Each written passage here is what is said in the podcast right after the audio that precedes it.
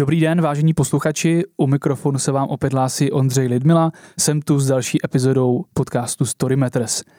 Dnes je to druhý podcast se zástupci společnosti Marsh.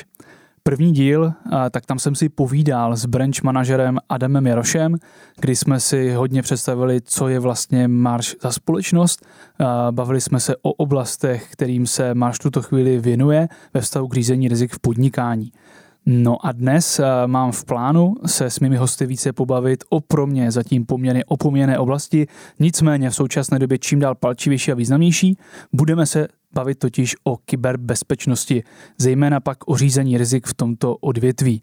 V rychlosti jenom ještě zrekapituluji, že společnost Marsh je předním mezinárodním pojišťovacím makléřem a poradcem v řízení rizik. Pomáhají svým klientům kvantifikovat a řídit rizika a objevovat nové příležitosti pro růst. Co je ještě zajímavá informace, tak v České republice letos slaví 30 let svého působení.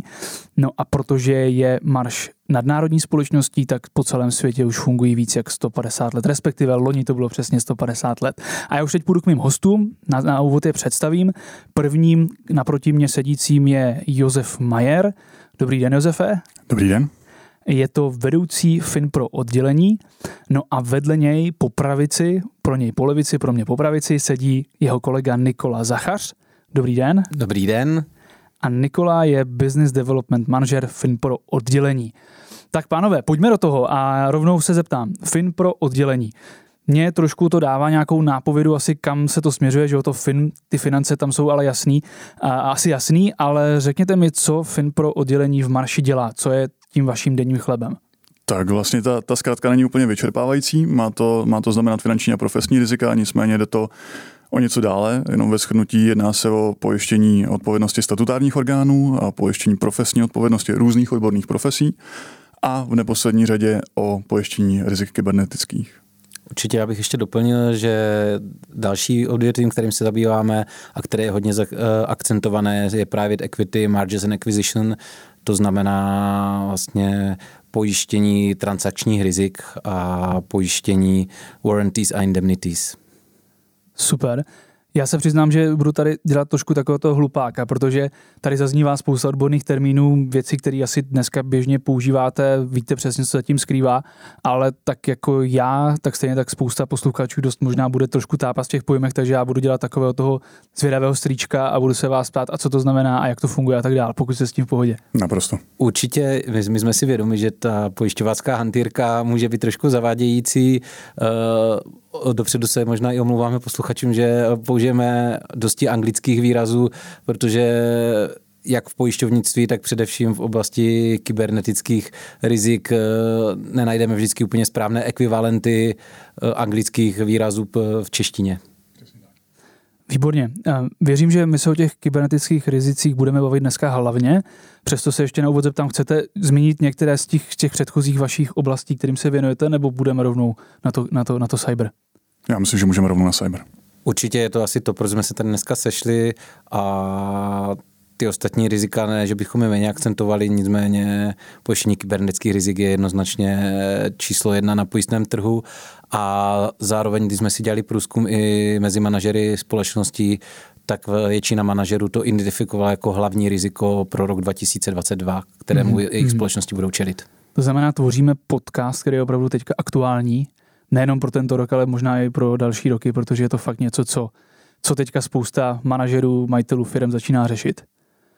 Super. A já jsem tam chtěl doplnit ještě jednu věc a to sice, když jsem na úvod říkal, že v mých očích je to pořád ještě poměrně podceňované riziko, ale vlastně nabývá na té důležitosti, tak asi jsem nekecal a možná to tak měla spousta a má možná ještě doteďka spousta firem. Nebo určitě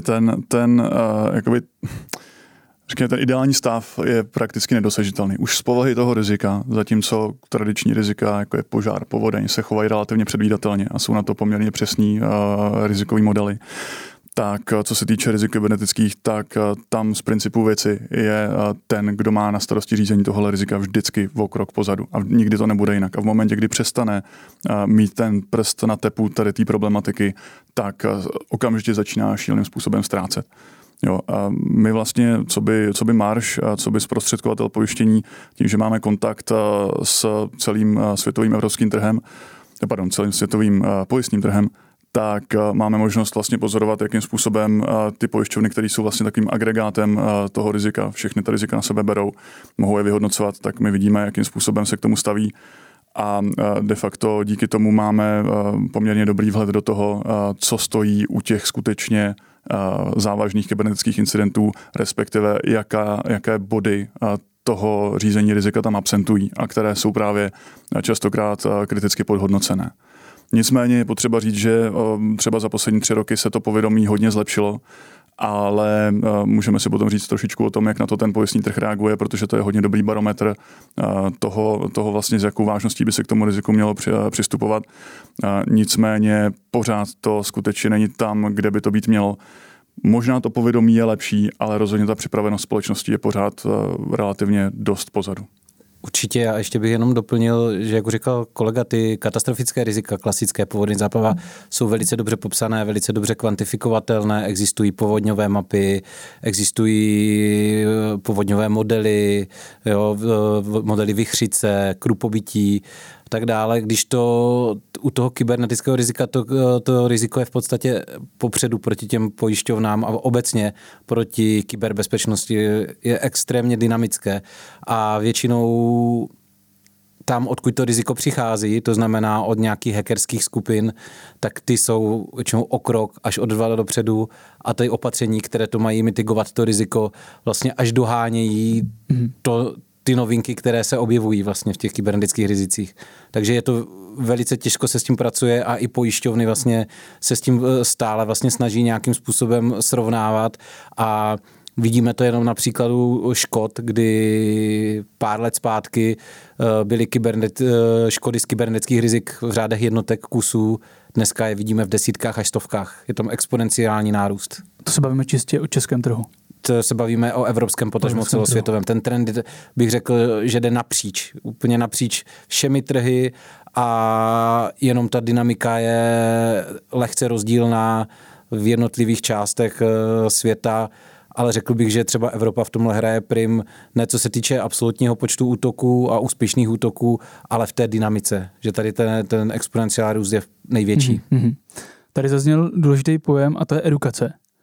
A já si myslím, že spousta, ale věřím, že se to už teďka mění a vy to asi jako sami víte nejlíp, ale že spousta těch manažerů a těch majitelů firm si říká, no jo, tak jsou to nějaký počítače, dobře, tak nám někdo třeba jako napadne e-mailového klienta, ale asi si jich ani spousta nevědomuje, co všechno vlastně dneska jako běží na síti, co je nějakým způsobem propojeno, jaká data tam mají, jakým způsobem to může zmrazit výrobu a podobně. Je to tak, řekl bych, že ta nejzásadnější chyba z mého pohledu je, že plno manažerů si říká, já na to mám vlastně nějakého svého subdodavatele, tohle se mě netýká, když se něco stane, já si to vezmu na tom z dodavatelu těch informačních systémů, případně mi tady nic nehrozí a neuvědomují si vlastně ten otisk svojí kybernetické elektronické stopy vlastně v tom kybernetickém prostoru. Přesně tak a zároveň pořád velmi málo společností má skutečně dedikovaného IT security experta. Většinou to řeší head of IT, který je ale spíš provozák než bezpečák a ten tu bezpečnostní složku trošičku kompenzuje nějakým samozděláváním. Ale tohle jsou skutečně 2 úplně jiný světy. Ty lidi jsou úplně nakplacený, co se týče zejména těch expertů na kybernetickou bezpečnost. A zároveň tam pořád chybí, a to je do velké míry to, co se snažíme těm klientům nějakým způsobem zdůrazňovat, chybí tam kulatý stůl, vedle kterého nebo u kterého sedí finančák, finanční ředitel, sedí tam šéf IT a sedí tam někdo z boardu nebo někdo prostě, kdo má právo nějakého decision makingu ohledně investicí, protože ta složka toho IT, to je pouze prostě, řekněme, nějaký prvopočátek toho rizika, ale častokrát tam absentuje vlastně, řekněme, nějaký povědomí o tom, jakým způsobem to dopadne na provoz, jakým způsobem to dopadne na reputaci, jakým způsobem to dopadne na odpovědnost za data, na případný regulatorní důsledky tady těch incidentů.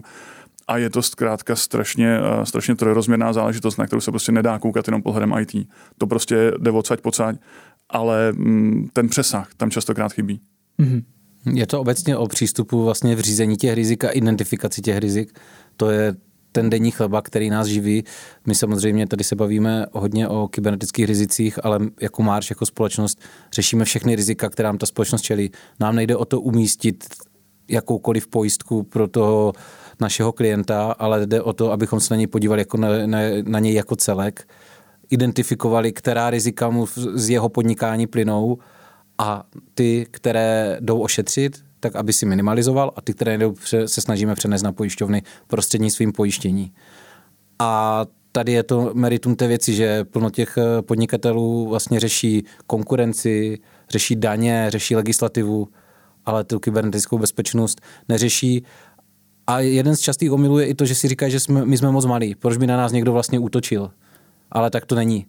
No, ti hackři se zaměřují na slabé cíle, zaměřují se dneska už i na menší společnosti a jdou plošně. Ještě navíc tím, jak je síť provázaná a jak jsou ty systémy navázané na sebe, tak je velice jednoduché, aby ten kybernetický útok přišel prostě prostřednictvím dodávaného systému, který sdílí s jinými vlastně firmami a je tam jako obrovská provázanost. Zároveň se nejedná jenom o vlastně takové ty bespoke útoky šité na míru, kde skutečně na tom makají živí hackři, ale to riziko je extrémní i co se týče prostě ransomwareu, malwareu jako takového, který se chová automatizovaně a který si prostě nevybírá. Jo, ten, zkrátka, když na ten phishingový odkaz kliknete, tak jste to vy, koho si vybral.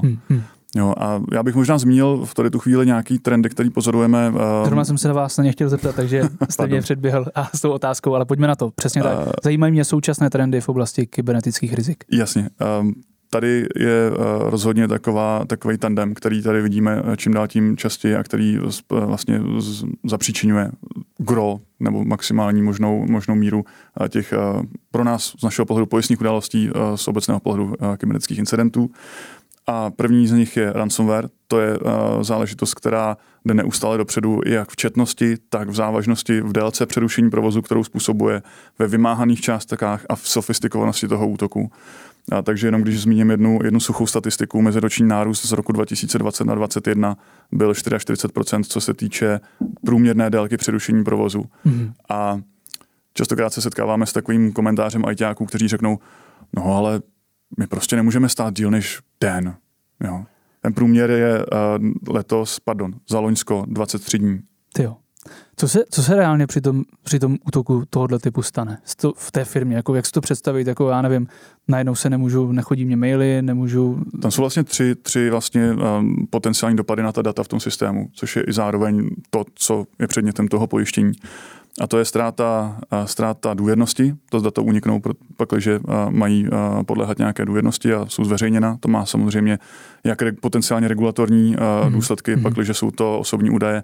Potenciálně to může mít i litigační důsledky, pakliže jsou to údaje, za které ta společnost odpovídá a ke kterým se někdo přihlásí ve smyslu toho, podívejte se, vám unikly data o nás, o naší společnosti, my se tím cítíme poškození, platíte.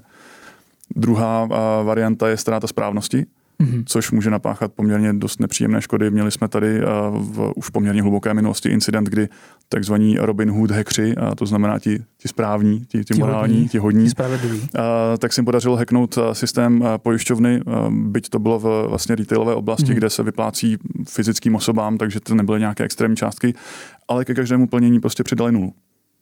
Jo, a pak se to velmi problematicky řešilo při tom vlastně vracení tady toho a podobně. Takže ztráta správnosti, pardon, je to, že oni vám vlastně do těch dat jako zasáhnou, takže změní. Vy pracujete s těmi daty, ale pracujete prostě špatně. Ani nemusíte vědět.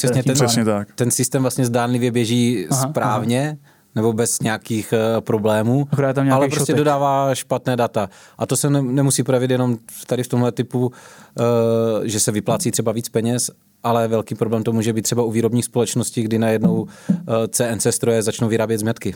A vy se to rozvíte až po třeba 14 dnech, kdy vám začnou vodat vaši odběratele. Vy seřizujete pořád stroje, že jo? Říkáte si ten stroj nějak jako... To třeba ani nemusí podlíhat takový kontrole. Stalo se, že vlastně až po třeba 14 dnech, kdy se první vlastně odběratel toho klienta ozval, že prostě mu ty dvířka do těch skříněk nepasujou, kdy se vlastně došlo k tomu, proč to vlastně sype ta mašina chybně vyrobené kusy. Došlo se k tomu, že tam mají prostě kybernetický průnik, o kterém nevěděli. A to už můžou být 100 000 kusů vyrobených, že jo? Přesně tak. Miliony. A není to jenom vlastně potom, že tu škodu máte vy, ale že tu škodu způsobíte i třetí straně, která potom vlastně na vás vymáhá, že se mu zpozdila výroba, že přišel, že má ztráty, ušlý zisk a tak dále a ta pojistná událost se nabaluje jak sněhová koule a tam opravdu se bavíme potom o nákladech v několika desítkách až stovkách milionů, může nastat stahování výrobku z trhu. Jo, ty dopady jsou opravdu jako extrémní. Přesně tak. A ta poslední vlastně, ten poslední druh dopadu na ta data je ztráta dostupnosti, což jsou vaše klasické kryptovéry, ransomware, které zašifrují ty údaje a potom se snaží vymáhat tu částku vlastně toho výkupného po té oběti. A Bitcoinech zpravidla dneska? Zpravidla v Bitcoinech tak, aby to nebylo trasovatelné, což zase zapříčinuje další problém, protože ne každá firma má nějaký účet na kryptoměny. Takže ještě potřeba založit účet, sehnat Bitcoin, že jo? Přesně tak. A to rozhodnutí o tom, zdali vyplácet, nevyplácet, není úplně jakoby no-brainer. Jo? Je to záležitost, která do jisté míry podléhá třeba i doporučení policie. Je to záležitost, která má ekonomickou úvahu. Jo?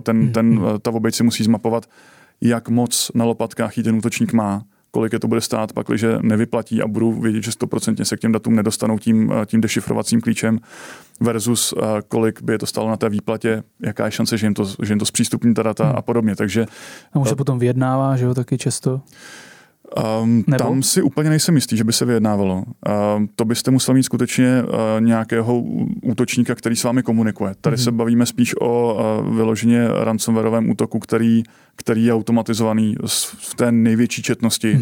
Těch vlastně útoků šitých na míru je poměrně menšina. Jo, co se týče toho zastoupení v tom počtu. Takže tam se mnou vlastně komunikuje pořád nějaký robot a ten prostě přesně má jasně nadefinovaný, co chce. Přesně tak. A tam to není o tom, že já mu napíšu tam se většinou objeví, běž někam, běž pryč, nedám ti nic a že by někdo jako napsal OK, tak aspoň půlku. To se teda neděje, protože už je to často jako na... Je to automatizovaná zpráva, okay. Vyskočí vám černá obrazovka, okay. Pošlete na tenhle účet prostě platbu v Bitcoinu, jinak vám ty data prostě smažeme, zveřejníme, cokoliv. Tak. A co se týče vlastně toho ransomwareu, který já jsem zmiňoval jako jeden z těch hlavních driverů tady toho rizika, tak zároveň s tím je spojené to, že v enormní míře počtu tady těch incidentů dochází nejenom k zašifrování těch dat, ale dochází i k jejich odcizení. Protože když už se jedná o ten průnik, tak pro toho hackera nemaximalizovat ten vlastně jeho výdělek nebo tu škodu, kterou může napáchat. Takže v roce 2021 81% tedy těch ransomwareových útoků zároveň, kromě toho zašifrování, ta data odcizila. Jo, a to je další samo o sobě problematika, která je extrémně náročná na řešení v době nebo v situaci, kdy na to nejste připraveni. Nemáte takzvaný business continuity plán nebo incident response plán, který má popsaný přesně, jak máte postupovat vůči vašim klientům ve smyslu toho, jak vlastně forenzně vyšetřit, kudy se ten hacker dostal dovnitř nebo kudy se ten malware dostal dovnitř, jak nastavit vlastně poté doufejme úspěšné rekonvalescenci nebo potom po té sanaci toho incidentu, jak nastavit ten systém nově, aby se tady to opakovat nemohlo, protože spousta těch obětí se z toho dostane. Řekne si, OK, job done, máme data, ale po měsíci se jim dostane znova, protože protože ty dveře nechali tam stejný zámek zkrátka na těch dveřích. Proč se nevrátit, jo, když už ty klíče mám. Tak... Přesně tak. Jo, ve výsledku my tady házíme spoustu pojmů, ale ten myšlenkový rámec, ve kterém se pohybujete, když to riziko řídíte, funguje úplně stejně jako u těch fyzických rizik. Jo. Já jenom bych doplnil, že my se tady bavíme hodně o útocích motivovaných ziskem ekonomicky, ale setkáváme se v poslední době i s útoky, které nejsou motivované čistě ekonomicky.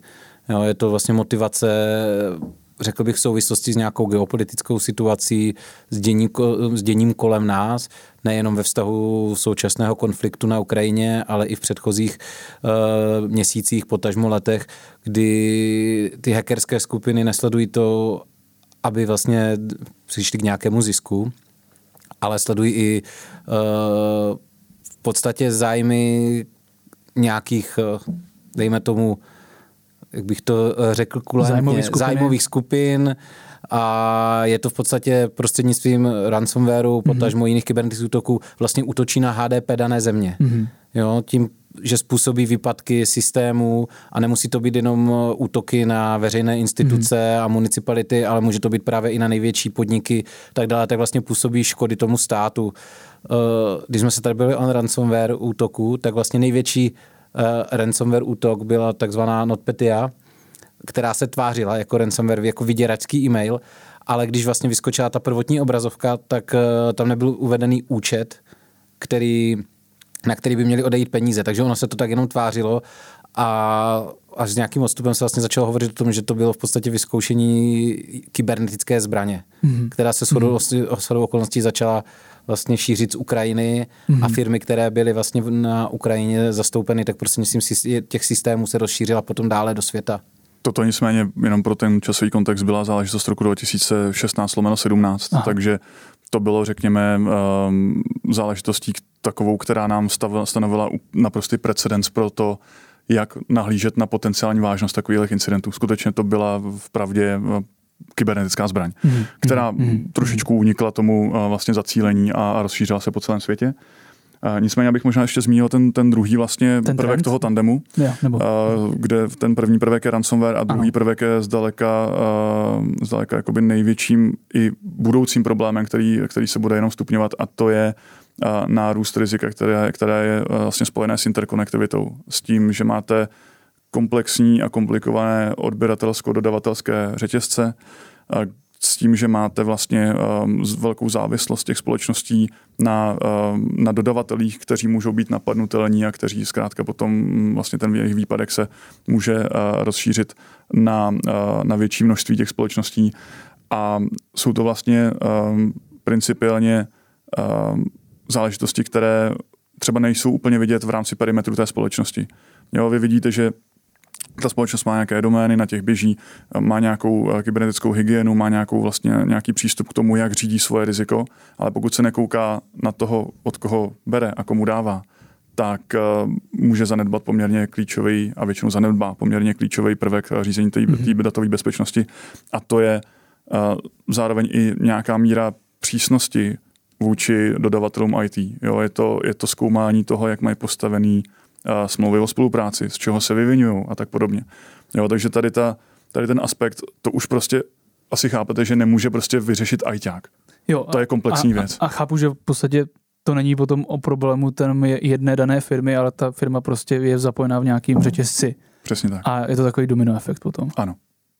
Já určitě ještě bych zmínil, my se tady bavíme hodně o ekonomických dopadech na jednotlivé společnosti, ale pro hodně společností to má i velký dopad, co se týče reputace. Jo, plno těch incidentů nepronikne do médií, většinou jenom ty nejvíc křiklavé, ale pro hodně společností si myslím, že tohle může být jako existenční, protože pokud uniknou data o klientech, jo, ztratí ta společnost důvěryhodnost. Teďka nemusíme jít moc daleko. 2 dny zpátky byla napadena společnost Okta. Jeden z největších poskytovatelů verifikačního softwaru, multifaktorového ověřování. No, tak to tisíce firem to vlastně má nastavené a používá tento systém pro ověřování vstupu do jejich interních systémů.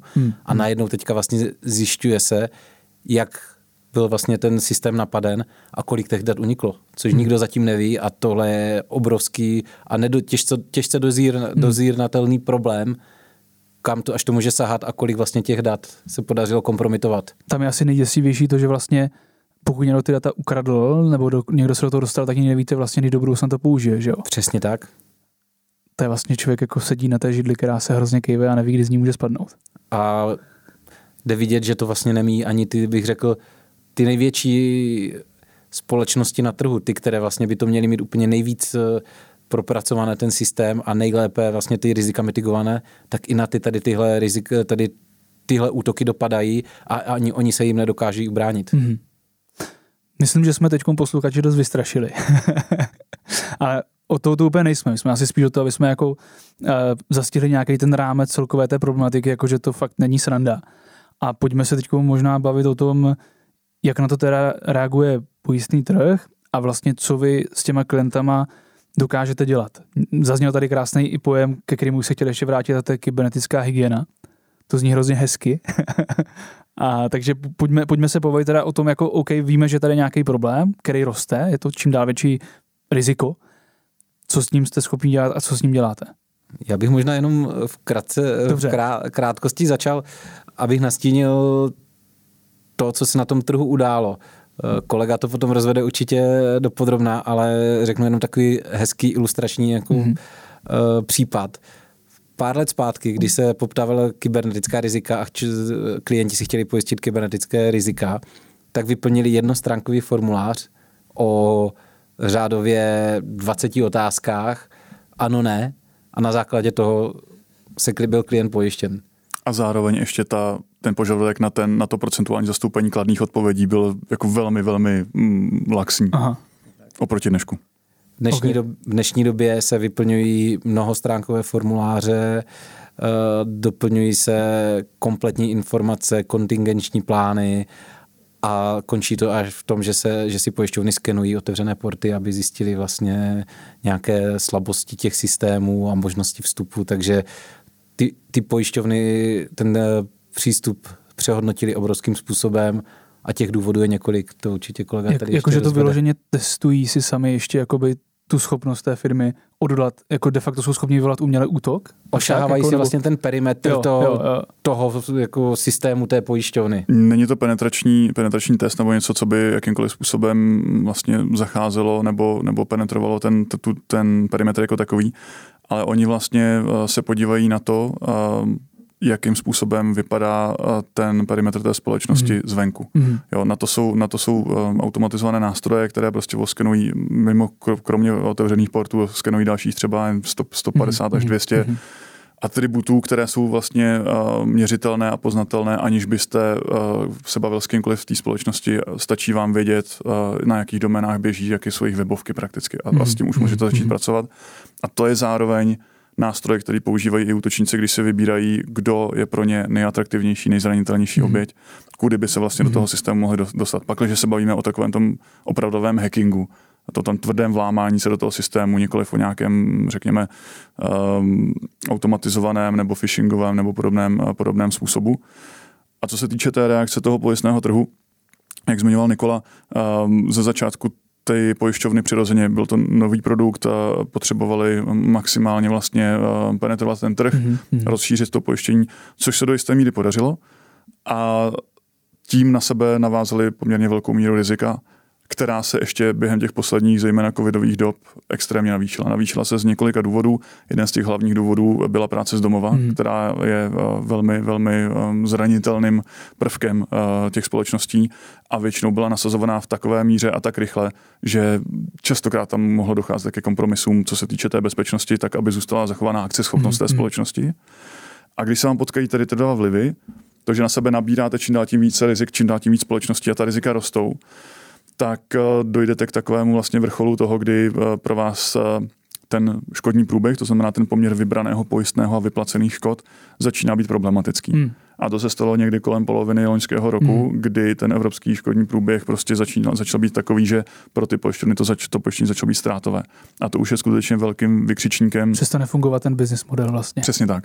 A to si potom vlastně žádá nějakou reakci. Ta reakce byla z našeho pohledu velmi správná, protože ty pojišťovny samozřejmě chtěly, aby důvěra v ten produkt zůstala zachovaná. To znamená, neexistuje, že se prostě přestanou vyplácet pojistné události, přestane se vlastně řešit ten správný loss adjusting nebo ten přístup k těm likvidaci. Nebo že by se to zrušilo, přesně tak. Začalo se vlastně nastavovat výrazně jemnější síto, kterým propadává v tuhle chvíli zhruba 15% společností, které mají zájem vůbec tady to pojištění řešit a vyplní nám nějaké základní údaje o jejich řízení toho rizika, tak 85% z nich jsou prostě pro ty pojišťovny nepřijatelné. Což si představte tak, ale představte si to tak, jako kdyby stav vlastně třeba pražské zástavby byl takový, že 85% baráků by se nedalo pojistit. Kvůli tomu, jakým soustavu, co se týče bezpečnosti. A začínám chápat teďkom tu vaši obrovskou přidanou hodnotu, protože asi když si klient, to znamená ta firma, přizve ke stolu vás, abyste jim pomohli, tak je tam větší šance na toto pojištění vůbec teda tím pádem u té pojišťovny získat a sjednat. Je to tak? 100% vlastně i nás jako společnost Marsh to jako donutilo změnit přístup, nebo respektive ne změnit, ale inovovat ten přístup. Museli jsme si vytvořit i nějaké nástroje, tak abychom i my dokázali lépe kvantifikovat to riziko. Řekl bych, že my ho v podstatě předpracujeme pro tu pojišťovnu. Jo, to znamená, že využíváme různé nástroje, modelujeme si situace, dokážeme těm klientům nabídnout i poradenství, spolupráci při tvorbě kontingenčního plánu, vyvinuli jsme úplně nový self-assessment systém, to znamená, kdy klient prochází takovým v podstatě testováním, dostane na základě toho report o silných, slabých stránkách, o tom, jestli je nebo není pojištěný, a v podstatě my dokážeme díky všem těmto nástrojům nabídnout jako komplexní pohled a už dopředu vlastně víme, že ani toho klienta v podstatě nezdržujeme tím, že bychom poptávali trh, my řekneme: kliente, máš takové dobré stránky, takové slabé stránky, tady bys měl zapracovat, můžeme ti nabídnout i poradenství, máme přímo specializovaný tým vlastně na kybernetickou bezpečnost a na cyber incident management, a už jdeme na ten trh v podstatě s připravenou poptávkou, víme, kam chceme jít, víme, kam se chceme dostat, a dokážeme vlastně odřídit i očekávání toho klienta dopředu. To znamená, vy se na tom trhu do jisté míry dostáváte i do pozice takového jako garanta i pro ty pojišťovny, že v momentě, kdy ta poptávka jde přes vás, tak už ta pojišťovna ví, že tam asi už spousta věcí jako proběhla, tak aby je to tak. Ten klient nebyl problém, když tak řeknu. V mnoha ohledech ano. A na druhou stranu ta pojišťovna bude vždycky ten nejpřísnější anglicky bottleneck, nebo řekněme nějaký ten to zúžení, kterým prostě bude někdo propadávat Uské, nebo ne. A to je vlastně pro nás ten motivátor. Samozřejmě, jako o čem se tady bavíme se o obchodu. To znamená, pro nás je potřeba vytvořit jednak klienta, který má svoje rizika řízená správně, a tím pádem je pojistitelný, protože jinak se nemáme o čem bavit.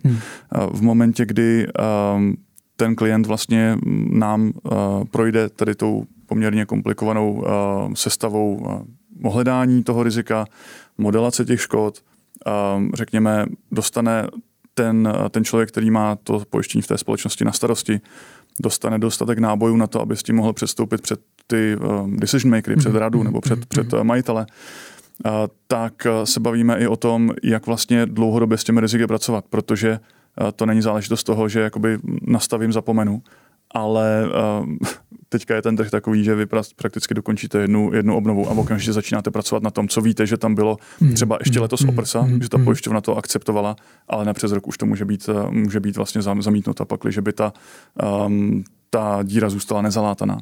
Takže i z tady toho hlediska my pracujeme s těmi společnostmi komplexně, jsme si vědomi roli jednotlivých těch lidí, kteří jsou v tom procesu zahrnuti, co jsou jejich bolesti, co jsou vlastně nástroje, které oni potřebují na to, aby mohli dostatečně prosadit tady tu záležitost. Například jedním úplně základním bodem té edukace je nemít spojený rozpočet na řízení kybernetických rizik s rozpočtem na pojištění. To je prostě nesmysl.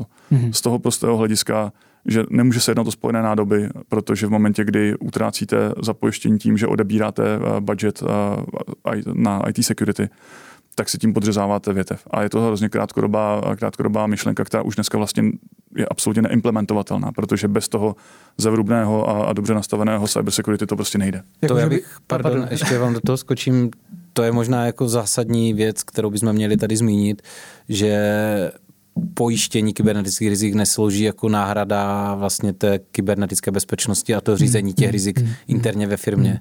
Jo, to hlavním úkolem kybernetické bezpečnosti ve firmě je odřídit a v podstatě těch 99% útoků, které přijdou, odrazit.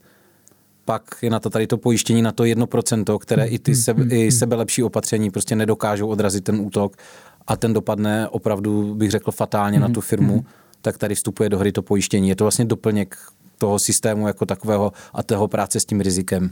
Přesně, a jakoby co shledáváme je, že v málo kterých společnostech se spolu vlastně ty lidé, kterými k tomu kulatému stolu se zváváme, předtím někdy o tady tom tématu takhle bavili.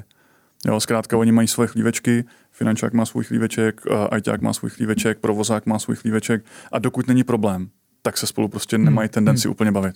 Jo, takže my se snažíme vlastně i nějakým způsobem empaticky svést ty jednotlivé bolístky, problematiky těch jednotlivých vlastně klíčových osob v té společnosti tak, aby se spolu dokázali o tom bavit, aby to nebyla prostě přetahovaná a aby si uvědomili, že vlastně tady mají společný cíl.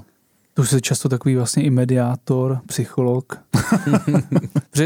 O tom to je, že? A já mám pocit, že snad, a to jsem neslyšel o jako pojišťováci, že tak nazvu, ale často o realitácích, že fakt jako realiták, člověk, který prodá reality, tak nejenom, že musí být dobrý prodejce, musí rozumět těm parametrům toho domu, různým věcem, bezpečnostním, požárním a tak dále, ale zároveň musí být psycholog, a musí mít nějaký třeba dneska i cit jako pro ten design, pro to hezky to naaranžovat, jo, ty fotky a tak dále, že vlastně opravdu tam je řada disciplín, který musí ten člověk ovládat a dost často až třeba ten legislativní rámec je jako úplně na kraji, protože předtím je spousta další. Ten legislativní rámec je nějaký, řekněme, jako neodiskutovatelný must have. To jasně, zkrátka, jakoby tím se asi nikdo nechlubí, že se umí jakoby jednat. Ale nad tím je dneska ještě daleko. Jako... Přesně. Ale určitě to jako vyžaduje nějaký způsob empatie a rozhodně nějakého nadhledu, protože bavíme se o kyberbezpečnosti, ale je trošku jiný pohled na kyberbezpečnost nemocnice, kyberbezpečnost výrobního závodu a kyberbezpečnost, řekněme, nějakého mediálního domu. Ono to může znít trošičku, jakoby to může zavánět nějakou manipulativností nebo podobně, ale když si představíte, že jako broukři, jako makléři stojíme vlastně mezi pojišťovnou a klientem, samozřejmě jakoby ve vztahu s klientem, ale jsme vlastně, řekněme, takovým moderátorem mezi tady těma dvěma partnerskýma stranama, tak úplně stejný mindset, který vlastně vychází z toho, že potřebujeme, aby došlo k vzájemnému pochopení ty problematiky a těch jednotlivých vlastně pohledů na věc, tak aplikujeme i tady. A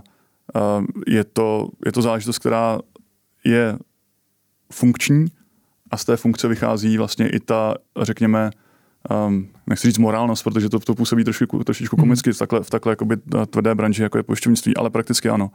To, že vlastně se tam všichni sejdou a mají společný cíl, který vlastně má ochránit tu společnost a to riziko, které už není schopný mitigovat, přenést dál, tak z toho vlastně vychází celá ta spolupráce. A v momentě, kdy tady to pochopí i ten ajťák, který stojí vlastně nebo sedí za tím stolem častokrát se založenýma rukama a říká si, co mi to sem táháte za pojišťováky, to prostě jako loni mi nezaplatili havárku na autě, tak to jsou prostě všechno předsudky, které my musíme odstranit. Jo? A ty tam panujou na všech možných stranách. Panové, já se dívám nervózně na čas, protože už se nám ten podcast natahuje do té míry, že si říkám, aby to potom ty lidi chtěli dokoukat, doposlouchat. A každopádně já tady ještě, a to asi budu muset opravdu jenom naťuknout, vidím jeden z pojmů, nebo z toho, o čem jste se chtěli bavit, 12 základních prvků kybernetické bezpečnosti. Předpokládám, že asi nějaký soubor vašich nějakých pravidel, doporučení, od kterých se vůbec musíte u každého klienta odrazit, aby se to dalo potom teda nechat asi následně pojistit. Je to tak? Je to přesně tak. Ta 12 tady těch opatření není nějaký výmysl Marše, je to zase, řekněme, nějaký výstup všech těch analýz, všech těch pojistných událostí, všech těch pojišťoven na všech trzích. A tam se zkrátka opakuje 12 bodů, které absentovaly, buď jeden nebo více, absentovaly u těch skutečně vážných incidentů. Já bych z nich možná vyzdvihnul několik, protože nemáme pojďme čas na to je tady číst všechny. Nicméně jedna z těch zásadních věcí je obecně, a to je součást takového toho, vy jste zmiňoval, že se vám líbil ten ojedinělý český výraz, který jsme to použili, ta kybernetická hygiena. To je přesně o tom. Tady musí být v té společnosti povědomí o tom, jaké tady to riziko je a jak ho řídit.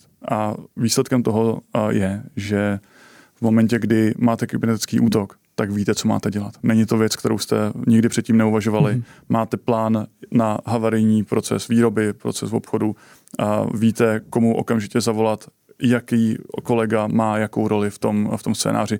Když si představíte, že jaderná elektrárna, která má u sebe hasičský sbor, tak ty hasiči mají prostě dokonalý plán reakce na každý možný incident. Tak tohle by měl být ekvivalent na úrovni kybernetické bezpečnosti. V momentě, kdy to není a vy začnete improvizovaně reagovat v panice, začnete náhodně zavírat nebo otevírat přístupy, začnete se v tom prostě pohybovat jako slon v porceláně, častokrát tomu útočníkovi akorát nahrajete. Naděláte ještě víc škody. Protože ten už viděl takovýhle panický reakce 10krát, 20krát, 100krát. Jo, takže to je možná jakoby takový základní bod, který vychází z té nejlepštější vlastně z nejlepšího přístupu, a to je prostě plánovat, co se stane když. Jo. Já bych řekl možná další bod, který je velice důležitý a neméně důležitý, je cvičení kybernetického povědomí a školení ve firmách, protože 80%, možná 90% úspěšných kybernetických útoků je díky tomu, že někdo klikne na nesprávný e-mail, nesprávný odkaz. No, to je etalon, takže každá firma by tohle měla mít daná. Třeba u nás ve firmě jsou phishingové kampaně velice časté, a musím říct, že velice dobře to funguje, protože když někdo omylem klikne na phishingový e-mail, tak za odměnu musí jít na hodinové školení o phishingu, takže je to veliká motivace pro lidi, aby si na to dávali pozor, a často hlásí e-maily, které nejsou phishingovou kampaní. Přesně tak. To jsou všechno ty aspekty, které mají řídit ten lidský faktor, který je pořád tou nejzranitelnější složkou jakéhokoliv systému. Ten tvrdý hacking, kdy skutečně se vlamujete technicky, je prostě problematický, daleko snažší je třeba i přes, řekněme, sociální sítě. A tohle se není součástí té 12, ale to stejně zmíním, protože si myslím, že to je velmi, velmi důležité. Málo která společnost si uvědomuje, kolik toho o sobě dává na webu znát. Jo, oni řeknou, hledáme tady kolegy, kteří nám budou řídit Oracle, hledáme kolegy na tady ty systémové záležitosti, takže ten hacker si proklepne všechny profily těch zaměstnanců, proklepne si to, co ta společnost veřejně komunikuje, a jelikož je schopen si vlastně vyzjistit poměrně citlivé záležitosti o těch klíčových zaměstnancích, tak je může klidně vydírat. Může se prostě napojit na to, že tady ten kolega má třeba takovéhle specifické choutky, kouká se na tady ten obsah, tím ho může začít vydírat, dostat se k nějakému vstupu do té společnosti. Takže častokrát, a tohle je věc, která tam pořád zaznívá hrozně málo, a je to jenom o tom, jaká ta digitální stopa po té společnosti zůstává. A to je naprosto v moci té společnosti, jak se tohle odřídit, a zůstává to častokrát absolutně nepopsané. Jo, ve zbytku tady jsou technická zabezpečení a řízení a prvky tady toho, které můžeme určitě zmínit. A samozřejmě rádi se o ně podělíme, když se potom posluchači by je to zaujalo více, tak samozřejmě i rádi nás dílíme. Přesně tak. To bude asi nejlepší. A jak se k vám můžou posluchači dostat? Tak máme profily na LinkedInech jako Marsh, kde poměrně často publikujeme. Vy pod svým, předpokládám, Josef Majer? Já pod svým, Nikola pod svým. Super. A publikují tam i naši kolegové z ostatních vlastně druhů rizik. Případně jsou webové stránky Marše, kde jsou na nás kontakty, kde se můžeme... Super, www.marsh.com, případně i naše jména nikola.zachar@marsh.com, případně josef.majer@marsh.com. Perfektní. Přesně tak. A u těch technických já bych asi nezabíhal, protože to je celkem suchá záležitost. Je to asi už na delší diskuzi a bohužel tolik času už nemáme, takže já už potřebuji ten podcast s váma dneska posunout do finále.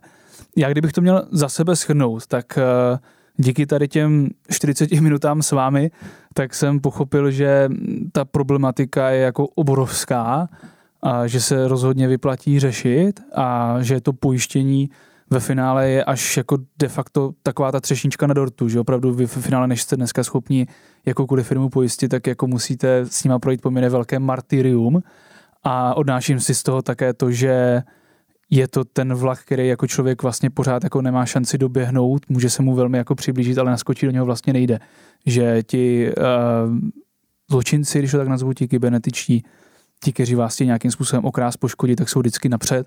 A vy vlastně jakoby řešíte až jakoby, jak de facto ty dopady minimalizovat, jak to dohnat tak, aby to nebylo natolik fatální.